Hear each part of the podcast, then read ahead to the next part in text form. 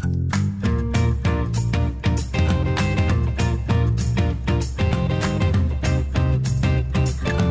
Welcome to the Mornings with Sue and Andy podcast for Wednesday, November 10th. We begin with an ambitious Remembrance Day project created by and run by Calgary seniors. We hear details on how the residents of Silvera Senior Community have knitted and crocheted over 1,500 poppies to pay tribute to Canada's war veterans. Then we learn about a new Canadian original documentary that shines the spotlight on the untold stories of Black and Caribbean soldiers who served our nation during the Second World War. We meet Adrian Callender, writer and director of Black Liberators World War II. COVID 19 vaccinations for children aged 5 to 11 will soon be available in Canada. We speak with a doctor from the Canadian Institutes for Health Research for some tips parents can use to help their children through the vaccination process, which can be a frightening and stressful experience for many kids. And finally, November is Financial Literacy Month. We speak with Bruce Sellery, CEO of Credit Canada, who explains the difference between clearing your debt and managing it, and why he believes that's the key to lowering stress surrounding our personal finances. This is pretty special ahead of Remembrance Day tomorrow. The residents of Silvera's Shouldice community are displaying 1,500 knitted and crocheted poppies to pay tribute to veterans this Remembrance Day. With some more details on exactly what they're doing and, and where we can all see it, we're speaking this morning with Gerald Roberts, Silvera for Seniors Community Manager and a Silvera Shouldice resident. Good morning, Gerald. Good morning. Thank you. Um, thank you. Thank you for having me on the show. Thank you for joining us. Appreciate it. I love this. I think it's fantastic that the seniors are, are getting together to do something to, to pay their own respects. So tell us what this is going to look like, all these beautiful knitted poppies. Yes. So last year we, we did a process before I joined the company and it was um, on the back of Aspen on the fence facing Memorial. But the majority of the poppies were created by uh, my residents and so they sent that over. And, and I'm a veteran myself, so um, with Afghanistan being part of the news so prominently this year, we decided to do an extra uh, 158 poppies for Afghanistan for all the servicemen and women that didn't make it back. And one of our residents came to me and, and spoke to me about the animals, you know, the dogs that don't make it back. So we also did little crosses with purple poppies on for all the service dogs that didn't make it back. So it's actually against our fence on the west side of the building. And uh, we've got there's 55 flags that represent all the residents. So some of the residents put them in themselves. Some of them, you know, they're not very stable on the on the grass, so to speak. So we put them in for them. And um, there's a cross. There's a poppy cascading poppies with a projector um, that cascades over the the display. And you know, we've we've had loads of local uh, residents come round and thank us for doing it. And you know, the residents really bought into the process. And you know, some of the residents came out and helped us put the the display up. And uh, Phyllis Whitten, who was one of our residents, she actually crocheted all 158 poppies. Wow. So just just an amazing, you know, display, and it makes me proud to be a veteran. And what's interesting, Gerald, is you know a lot of people have skills in this area of uh, you know knitting and crocheting. But I'm wondering, did every resident have these skills? Did some learn, or did they others just help out in any way they can, not being able to crochet or knit the poppies? Yeah. So we have predominantly we have about five really really dominant knitters um, they've done many projects. This is just one of many. They've done apps for homeless people. They've done uh, apps and little booties for prenatal children at the at the prenatal ward. Um, and then we've had residents that you know they they just want to be involved, and they've helped us put it up. They've helped us you know organize other things, especially this project. A lot of interest on this project, and you know everybody wants to be involved we're actually running Remembrance Day from our site. So we're going to televise it over our AV carts to the other site so they can follow along. So, you know, they're all super excited. We had our last meeting yesterday and read through the process and the service, you know, to get the timing right. And everybody was so excited. So it's something to really look forward to tomorrow, you know, on a somber note. But mm-hmm. I, I think they come from a generation that, you know, they have that buy-in that remembrance is so prominent in their lives. Absolutely. It's a beautiful way to pay their respects, and we appreciate you joining us. Thank you for your service, and thank you very much for sharing about the poppies. Uh, and it, the, we can see them at the Shouldice community location, right? Yes, okay. on the west side of the building. Okay, so. perfect. So we'll tell people that's at 4730 19th Ave in the Northwest. Thank you so much, Gerald. Appreciate your Thank time you. this morning. You too. Have a good day. Thank you. Bye bye. Gerald Roberts is a Silvera for Seniors community manager and a resident. History Channel is releasing a new film tomorrow. It's called Black Liberators World War II, which explores the untold stories of black Canadian and Caribbean soldiers and allies who served in the Canadian Army during World War II. We have the pleasure this morning of chatting with writer and director Adrian Callender. Good morning to you, Adrian. Hey, good morning. Good morning. How are you? Good. Thank you for taking the time with us. Now, your, your film, Adrian, sheds light on the importance but almost forgotten efforts of black soldiers. Why was this an important story for you to tell? Well, you know, I mean, to me, this is uh, this is it's pretty simple. This is a story of seven Canadians, seven black Canadians who who answered when Canada called. You know, um, they volunteered, uh, the seven folks in this film. Um, and they uh, are fascinating men and women. Um, they all struggled, I think, with discrimination and racism in their daily lives. Um, but regardless of that conflict, you know, that they held inside of them um, about the way they were treated in Canada, they still went off to war uh, to defend Canada and, and to defend the world against Nazism. Adrian, I think that's really the thing that struck me about this too is that these soldiers would obviously have faced racism and prejudice, them, prejudice themselves, and yet that's what they stood up to exactly fight in the war. Yeah, yeah, I, I, it's really uh, quite an amazing thing. I mean, obviously, it was uh, you know such a different time, um, so different from ours, and in some ways, unfortunately, very similar. Um, but you know, the late 30s uh, going into the war would have been a really tough time uh, in, to find a job in Canada because uh, the country was still reeling from the effects of the Great Depression. And being a young black person at that time um, made it that much more difficult to find uh, to find work. Um, and so there was this feeling of being discriminated against, being left out. Um, but then along comes the war, and Canada is asking its young men to go out and serve. Uh, and regardless of that, um, that feeling, they they did. You know, um, the experience they had in war, as you can imagine, very brutal. Um, um but in many ways, it changed them as men. They came back with a renewed sense of confidence. I think. Black Liberators, World War II, premiering tomorrow night at 7 p.m. Calgary time on History. And I'm wondering, Adrian, tell us about the process as far as how did you, you know, do your research enough to decide that these are the seven folks that we want to focus on? And was it tough to find these stories and, uh, you know, uncover the, the real history and, and uh, their experience? The story itself uh, came to us uh, through some uh, background research and uh, we encountered the Facebook page of a, uh, a, woman named Kathy Grant, and she runs this Facebook page called the Black Canadian Veterans Stories. Uh, she herself is the daughter of a Black Canadian vet, and she had been collecting a number of interviews, like shooting interviews, um, with Black Canadian vets essentially, you know, later in life before they passed on, just to hold these stories. And uh, we met with her, uh, and she gave us access to this incredible treasure trove of stories.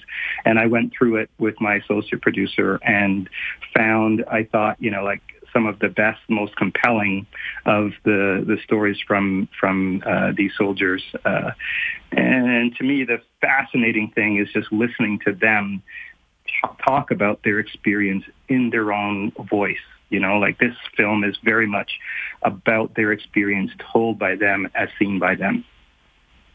Well, I think it sounds, I've seen a little bit of it. It looks fantastic. I mean, the footage is, is spectacular. It's a wonderful thing that you're telling this story. We thank you so much for joining us this morning, Adrian. Appreciate your time.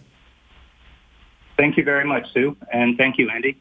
Adrian Callender is the writer and director. And just looking at the Facebook page for History Channel, obviously the film itself called Black Liberators World War II, a new documentary detailing the experiences and courage of Black Canadians during the Second World War. Now, it shows that it's at 9 o'clock Eastern, which would be 7 o'clock Calgary time. You can also get it on Stack TV or on History Channel.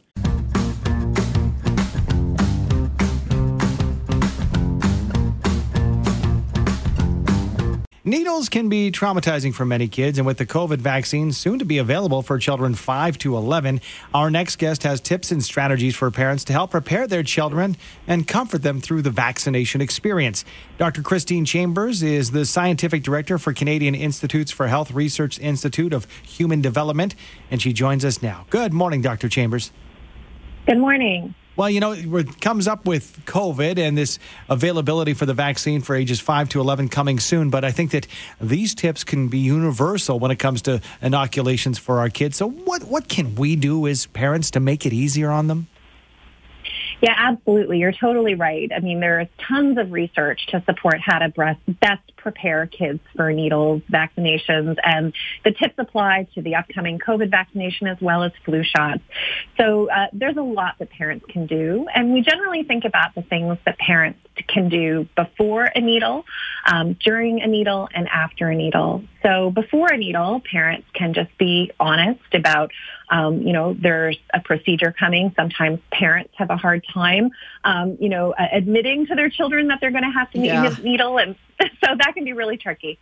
I think you're right. That is key, right? It's it's prepping them by being honest because they, they may not know what's coming, but they'll know when it happens. So you might as well prep them uh, appropriately and really explain exactly what it is, what it might feel like, that sort of thing, right? Don't no no sense trying to trick them.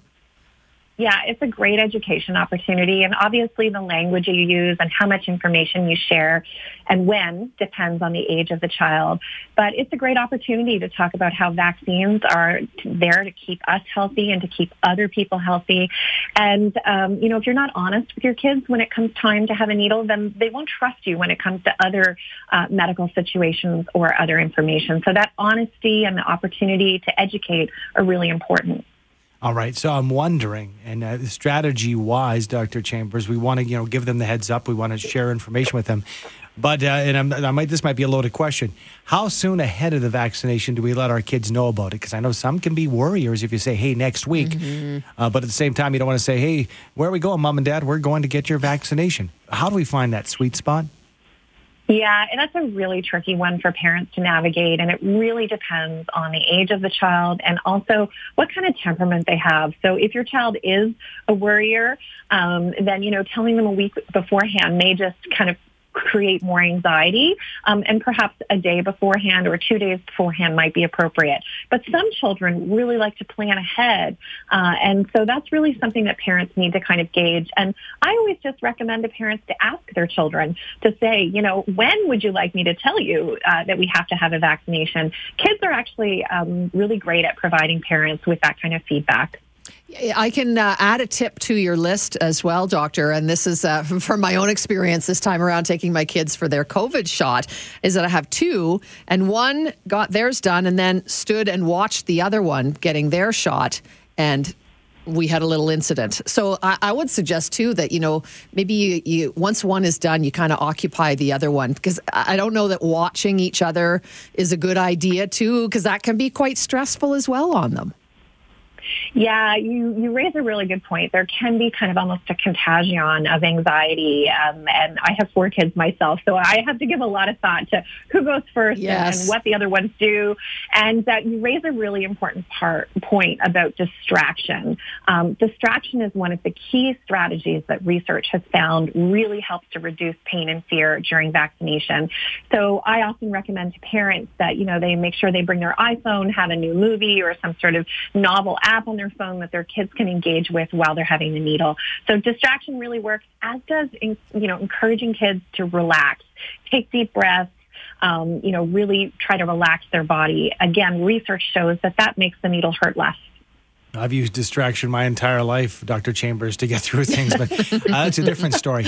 Uh, I'm wondering, uh, post vaccination, nobody wants to see their children in, in pain or discomfort. And, and, you know, for the most part, it doesn't happen, as we all know, who've, uh, those folks who've had vaccinations. But in the case they are a little uncomfortable, what should we do and what should we have on hand to, to maybe combat some of that discomfort after the shot?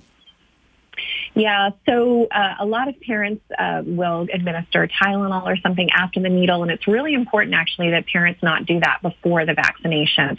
Um, so there's uh, been research to show that administering something like acetaminophen before a vaccination could interfere with the efficacy of the vaccine. Um, the kinds of things you can do after, and it's really important for the COVID vaccine where you know you have to take them back for a second dose, right? So you really want to talk with your child about what went well, give them a lot of praise. Um, ask what you could have done to make it more positive for them or reflect on that um, and really create a lot of um, positivity around the experience so that you're setting them up for success. Uh, research has shown that what kids remember and the kind of feelings that they walk away from with that needle, that first needle can impact how they approach and how much mm. pain they have the second time around. So very true. Great, great points. Thank you so much for joining us. Appreciate it. Hopefully that helps a lot of parents or grandparents out there. Thanks for having me. Thank you, Dr. Christine Chambers, Scientific Director for Canadian Institutes of Health Research.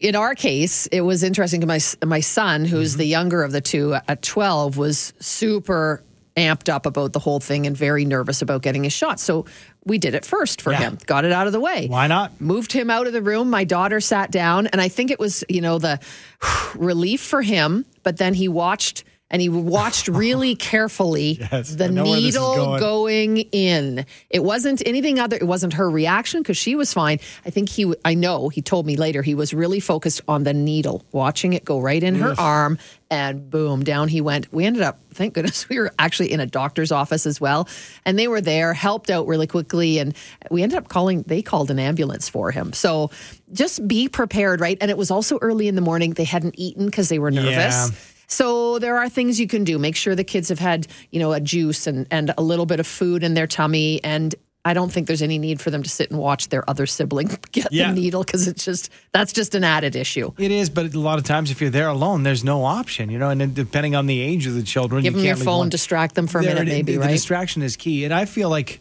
the system didn't dupe my kids, but what had happened for us was with the flu shots, which uh, they had, there was an option uh, probably about four or five years ago that you could have the nasal yes, yeah, yeah. version. And so they hated the shot, and I found out about this, and they went and they said, "This is the greatest," because they understand the importance of vaccinations. Mm-hmm. We all want to stay healthy, we want to do our part to protect our friends, family, neighbors, and, and uh, you know coworkers or, or school classmates.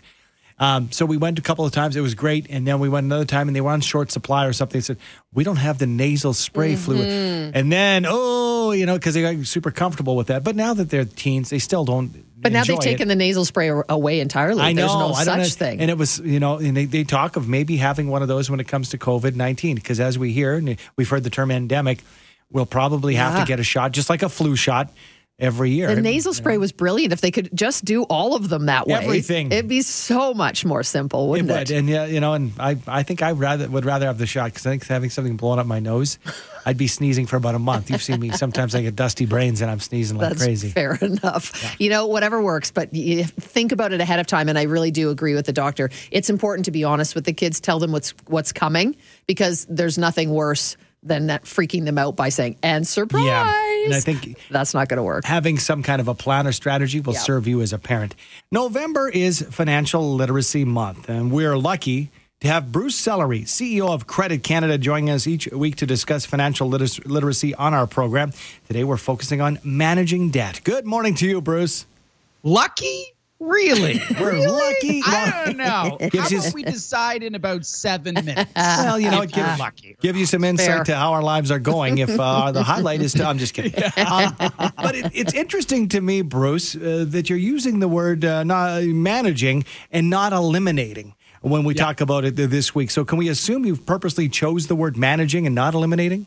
I have purposely chosen the word managing. And that is because for most human beings, grown-ups at least, debt is something that they are going to carry over the course of their lives. And for for most families, that's going to be a mortgage. For other families, it's going to be a mortgage plus a car loan. For some families, it's going to be credit card debt, and it's going to be a lot of credit card debt over time.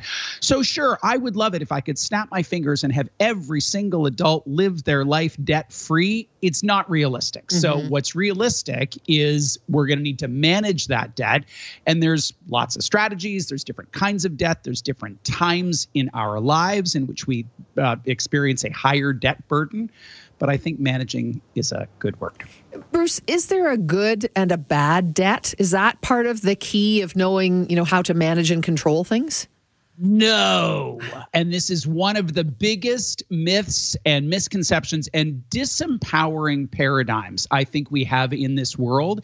It gets people into trouble. It adds a morality that is not helpful or required. So, how it's typically used is oh, good debt is a mortgage or something you borrow to make an investment, and bad debt is a high interest credit card.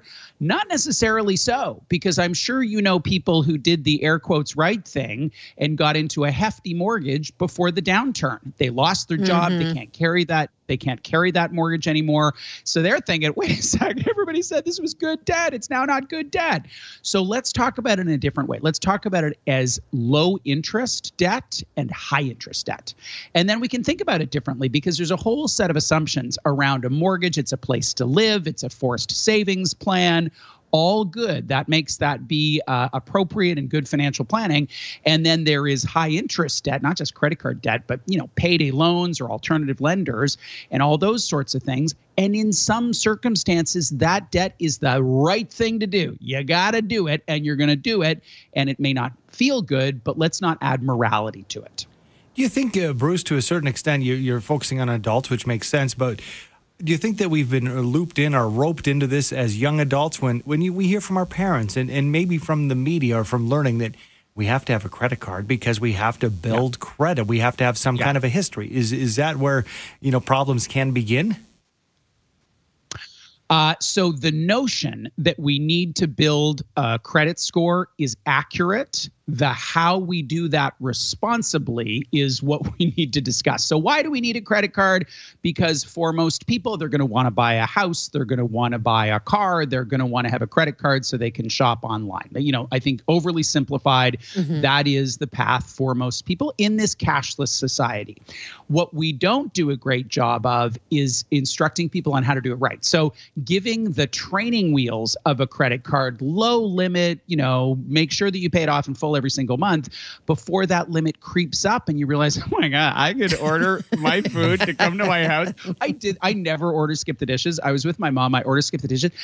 It was magic. The food showed up in my house. It's like I the devil, nothing. though, isn't it? It's like the devil. So of course I took the app off my phone because I don't ever want to do that. So I think the skill is in uh, again managing debt, in managing those credit cards because that's the way it is. I have a almost 12 year old.